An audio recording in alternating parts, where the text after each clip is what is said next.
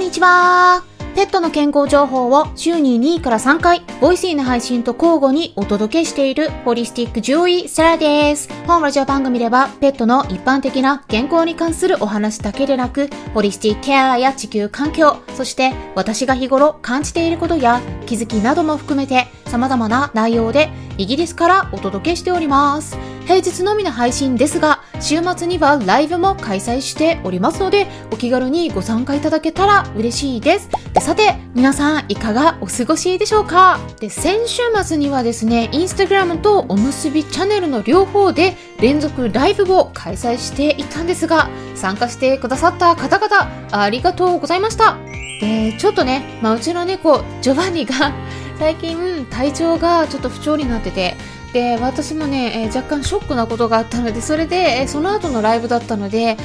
少しですね、ちょっと泣いてしまうとかあったんですけれども、皆さんね、温かい目線でお話ししてくださり本当にありがとうございました。で、実はですね、詳細についてちょっと今回お伝えできればなって思うんですが、2020年に発病してるんですよね。だからそこからですね、約3年と半年ずっと看病してきてるんですけれども、ステロイドとか抗がん剤っていったようなお薬は一切使わずにですね、でずっとね、見てて、うちの猫ジョバンニの体調がですね、いろいろね、波がありながらも結構去年とかね、すごくね、いい状態で過ごしていたんですよね。ただちょっとこの夏に入ってくらいからね、ここのところちょっと少しガタガタと落ちてきてしまってるところがあって、で体重がですね、5.3 キロから4.3 キロになって、でずっと今年は 4.2 とか 4.3 とか行ったり来たりしてるような感じだったんですけれども、でそれが今月に入ってから 4.1 キロまで減ってて、で初めてですね、4.079 キログラムになってたんですね。はい、一応ですね、1グラム単位で測れる体重計で測定してるので、正確には 4079 グラムって出てるんですけれども、はい、初めても 4.0 台になっちゃったっていうことで、それがですね、私の中ですごくショックだったんですね。で、その後ですね、ライブの直前もちょっとね、体調不良になってて、で、ちょっと症状が出てて、で、ちょっと世話をしたりとかしてて、でジョバンニがね、不安そうに泣いたりとかもしてたので、私もですね、ちょっとインスタの中でね、はい、ちょっと少し不安定になってしまったんですけれども、そんな状態にもかかわらずですね、皆さん励ましのコメントとか共感のもう泣き顔のね、はい、絵文字も送ってくださったりしてて、本当にありがとうございました。で皆さんからの温かいお気持ちがね、とても嬉しかったです。やっぱりですね、私自身ね、獣医師ではあるけれども、いつかね、うちの猫たちにもケアしててもね、それが通用しなくなる時期はやってくるっていうのは分かってるし、亡くなるっていうこともね、理解して覚悟してるんですけれども、動物たちとの別れっていうのはね、何回体験しても慣れないものなんですよね。で特に今一緒に暮らしている猫たちの場合はね、ちょっと私との絆が強いので、もう私が今まで生きてきた中で一番こう密接に接触してつながってる子たちなんですね。もう私の人生の中でも辛い時があってね、暗黒の時代って私は呼んでるんですけれどもうその時も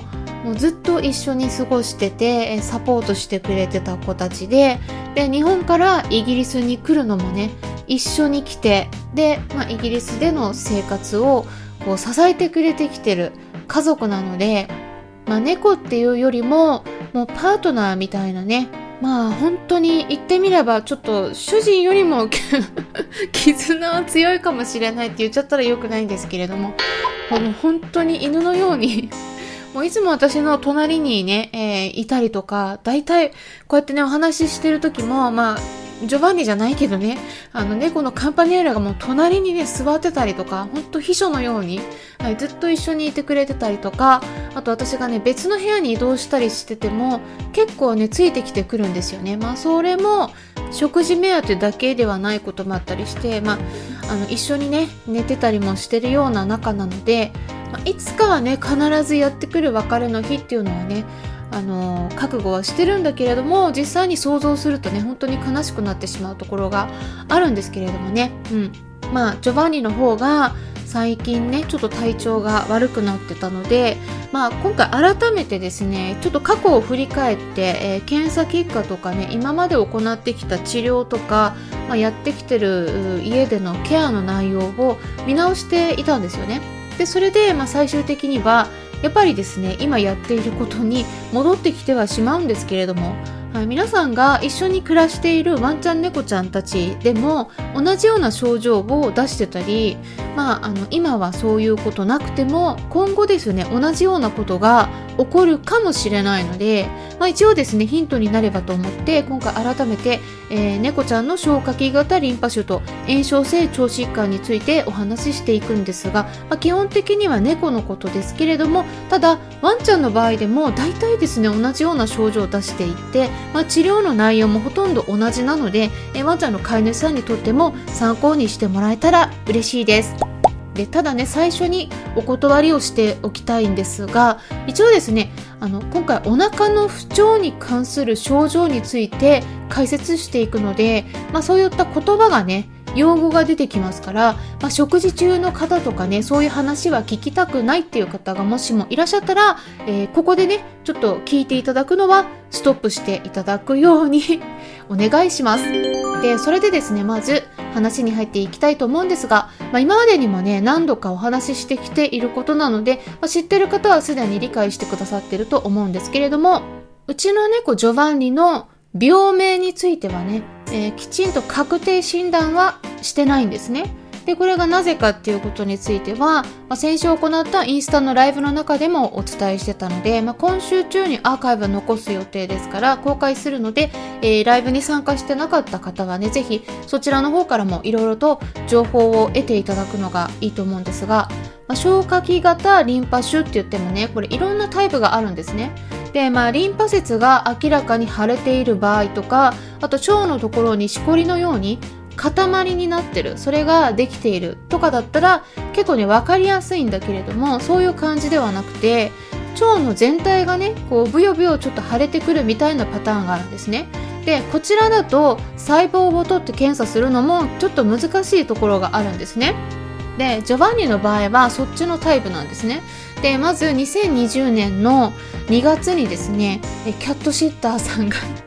お世話をしてくれてたんだけれども、私が日本にいてですね、で、その時におもちゃはね残してしまってて、で食べちゃったんですねジョバンニが。でもうこれもねちょっといろんな過程があったんですけれども、長くなってしまうのでこの詳細については割愛するんですが、ただその時のおもちゃの現物のね写真とかもお見せして、私が異物を食べてしまった後に実際にどういう風に対処したのか、ちょっとハーブを使ったりもしてたので、それについて解説した YouTube の動画がありますから、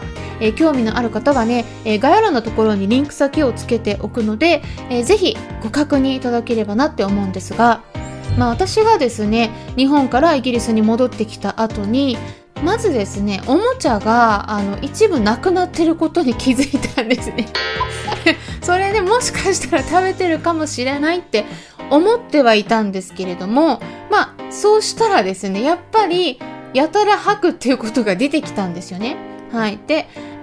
それなんだけど、一応ですねすぐにね検査するっていうのも多分食べた可能性があるんだけれども、自分で出せる場合もあるから、それはね様子見てたんですね。でそしたらですね、最終的には下からもそして上からも出してくれたんですねおもちゃはね。だからおもちゃ食べてたんですけれども、実際に手術にならなくてよかったなとは思っていたんですが、その時にちょっとハーブとかも使ったので、それも役立てられてたと思うんですけれども、その後からね出したは出したんですが、ちょっとそこからきっかけとなって、今度ね下痢をし始めたんですよ。でそれがたびたびね、落ち着いたり下痢になったり落ち着いたりっていうのがね大体消化器系はねそんな感じで出てくるんですよね。でそれがたびたび出てきたっていうのが最初のきっかけで、何回もねずっと続いてるから、最終的に超音波検査をしたらその腸のところのね十二指腸と空腸、開腸、いわゆる小腸の部分がね全て基準を超えるレベルで腫れている壁のところが熱くなってるっていうのが分かったんですね。で、この場合っていうのは猫ちゃんの場合ですね、消化器型リンパ腫か炎症性腸疾患の IBD って言われるもの、どちらかの可能性がね一番高いんですね。なんだけど、今回ですね改めてちょっともう一度ね、論文とかも確認していったんですがね、やっぱりねこれ2つどちらなのかっていうのをね見極める、診断するのはねすごく難しいんですよ、例えばもしもですねきちんと診断しようと思ったら、腸が炎症とかリンパ腫のせいでブヨブヨして腫れているっていう状態なので、そこをめがけて、針を刺してですね組織を取るっていうことをやって病理検査をするっていうのがねこういうスタンダードな流れになるんですけれども、それはですねその時に使うのは注射する時に使うような細い針ではないんですね。もっと太い針を使って液体を取るっていうよりも、もっとね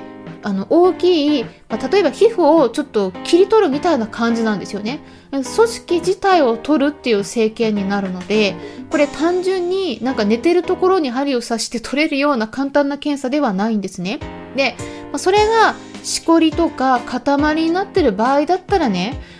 結構取りやすいんですけれども、分かりやすいですからね。ただうちの猫ジョバンニのように腸の壁がちょっとブヨブヨなんか全体的に腫れてるみたいな感じになってくると、これね検査してもきちんと見極められないことがよくあるんですよね。だから、何箇所もね刺さないといけないんですよ。その太い針で刺して組織を切り取らないといけないし、あと超音波検査でね見て、それを取るっていうだけではねやっぱりうまくいかないことがあるので、検査のためにお腹をね開けて回復手術ですね、手術っていうか回復になるんですけども、お腹開けて、その検査をするか、もしくは腹腔を使って、整形するとかねいうこともできるんだけれども、最終的には全身麻酔が必要になるし、それ検査した後もですねお腹切ったりしてるからお腹の痛みが長引く、結構食欲元気が落ちますからね、そういうことも出てくるので、ちょっと負担がかかるんですよね。で、腸の壁が腫れているっていう状態になっている場合は炎症性腸疾患 IBD の可能性もあるし、消化器型リンパ腫の可能性もあるということになって、このね、場合っていうのはこれねどっちの場合でも、治療っていうのはやっぱりねお薬メインになってくるんですが、炎症性腸疾患の場合の治療はステロイドとか免疫抑制剤のお薬を飲ませる、そして消化器型リンパ腫の場合は抗がん剤を使う、どちらになってもちょっと負担のかかる治療なんですよね。それもね強めの治療になりますからね、副作用のリスクが出てくる。そしてうちの猫ジョバンニの場合はですねもともとストレスに反応しやすい子なんですね。で、もう私が離れるだけでもすぐ膀胱炎になりやすくもなるから、すごくね離れづらいのもあるんですけれども、そういうこととか血尿にもなりやすい、そして血糖値も上がりやすい、これストレスも関わってるんですけれども、あとはステロイドのねそういうことでリスクの高い子だっていうのはねもう前から分かってたんで、これはね結構他の子にねステロイド使うよりもジョバンニの方は結構リスク高いなと思ってるし、あと抗がん剤もですね、これもやっぱり私自身もねそして彼も望んでないところで、こういったですね腸の問題が3週間以上続いている場合はですね、大きくざっくりまとめて慢性腸症っていう風に呼ばれてるんですね。だから、この言葉もねぜひ覚えていただければと思うんですけれども、慢性腸症、これは3週間以上こういう、下痢とか血便とか吐いたりとか、食欲がなくなったり不安定になったり、あとは体重が減ってくるということですね。そういうような症状が続いている場合を、言うんだけれども、この慢性腸症の場合っていうのはワンちゃんでも猫ちゃんでも結構ね食事だけでも改善できたりすること多いんですね。なので、食事メインで手作りご飯で対応してきてて、で体重もですねこれ2020年に発病した時はさっきもお話ししたように 5.3 キロあったんですね。それが 4.3 キロまで1年間で減ってしまったんですね。皆さんもですね体重が減ってる場合はどのくらいの割合減ったのかっていうのをねこの減少率っていうのを計算するのがいいと思うので、ぜひチェックしてみていただければと思うんですが、 5.3 キロから 4.3 キロになったっていうことは1キロ減ってるんですけれども、これ減少率がどれくらいかっていうと 1÷5.3×100 をして 18.9% 減っているということ、約 19% の体重が減っているということになるんですね。1キロっていうのは 5.3 キロと比べたらですね。でこれっていうのは人間に換算すると、例えば60キロの人がいたとしたら、そのうち 19% 減ってるっていうことなんで、60キロ中の 19% っていうのを計算すると 11.4 キロなんですね。これっていうのは約1年の間に、60キロの人が11キロ減ったということで49キロになってるってことなんですよ。これ結構な勢いで痩せてるなって思いませんかね。ちなみにですね、それに対してカンパネラの方も合わせてチェックしてみたんですが、彼の場合はね、意外にも今年ね体重増えてくれてたんですよ。もうね最高値の 3.8kg になってて、これ嬉しかったんですけどね。カンパネラは慢性膵炎になってて、これもなかなか治りにくい病気なので吐いたりはすることあるんですが、体重がね維持できてる場合はいいかなっていう感じで、そんなにね心配しなくていいんだけれども、ジョバンニの方がね、今年 4.2 キロになってて、でそれでずっとね推移してたんだけれども、今月に入ってから 4.1 キロになって、そこからさらにガクッと減って、この前ねインスタライブの前に測ったら4キロ台になったということでね、これがショックで、皆さんもね体重管理する上でぜひね記録をしていただいた方がいいかなって思うんですが、ジョバンニのね症状ですね、消化器型リンパ腫とか炎症性腸疾患の場合だと大体ですね、やっぱり体重が減ってくるとか、あとは毛艶が悪くなってベタつきが出てきたり、元気とか食欲がないっていう症状の他に下痢とか血便が出たり吐いたりするっていうことがね出てくるんですけれども、こういうね症状とか超音波検査の結果だけで、消化器型リンパ腫か炎症性腸疾患どちらなのかっていうのがね本当に判断できないんですね。だから病理検査が必要なんですけれども、これやったとしてもですね、例えば最初は炎症性腸疾患でしたっていう風に確定診断されたとしても、その後に症状がどんどん悪化して、でもう一回ね検査してみたらリンパ腫になってたっていう、そういうこともね実はある話なんですよ。でその背景にはね、もともと炎症性腸疾患の場合では、消化器型リンパ腫になりやすいのではないかとかね、そういう話もね、あとはもしくは2つの病気両方にかかってしまっている、いろんな説があるんですけれども、結局どちらの可能性もあるので、たとえねどちらかに診断されたとしてもちょっと油断できないっていうかそれだけとは限らないよっていう話になってくるんで、どちらにしてもですね、この2つの病気ってねちょっとリンクしてるんじゃないかなって私は感じてるところがあるんですよね。どっちも免疫の状態がおかしくなってるっていう、そういうことになるんで、これね免疫力が低いとか高いとかではなくて、正常にきちんとバランスよく働かなくなっているっていうのが言い方としては適切かなって思うんですけれど、免疫力高いとか低いとかではないんですよね。でもジョバンニがどうして今回の症状をね悪化したのかとか、あと今後どうしていくかとかね、そういうこともねいろいろちょっと考えてたんですけれども、その辺はですねまたちょっと話が長くなってしまうので、メンバーさん限定の中でねいつかお話できるかなって思います。なのでここら辺にしておくんですけれども、今回の話のまとめとしては、実はですね炎症性腸疾患 IBD と消化器型リンパ腫を見極めるのってね、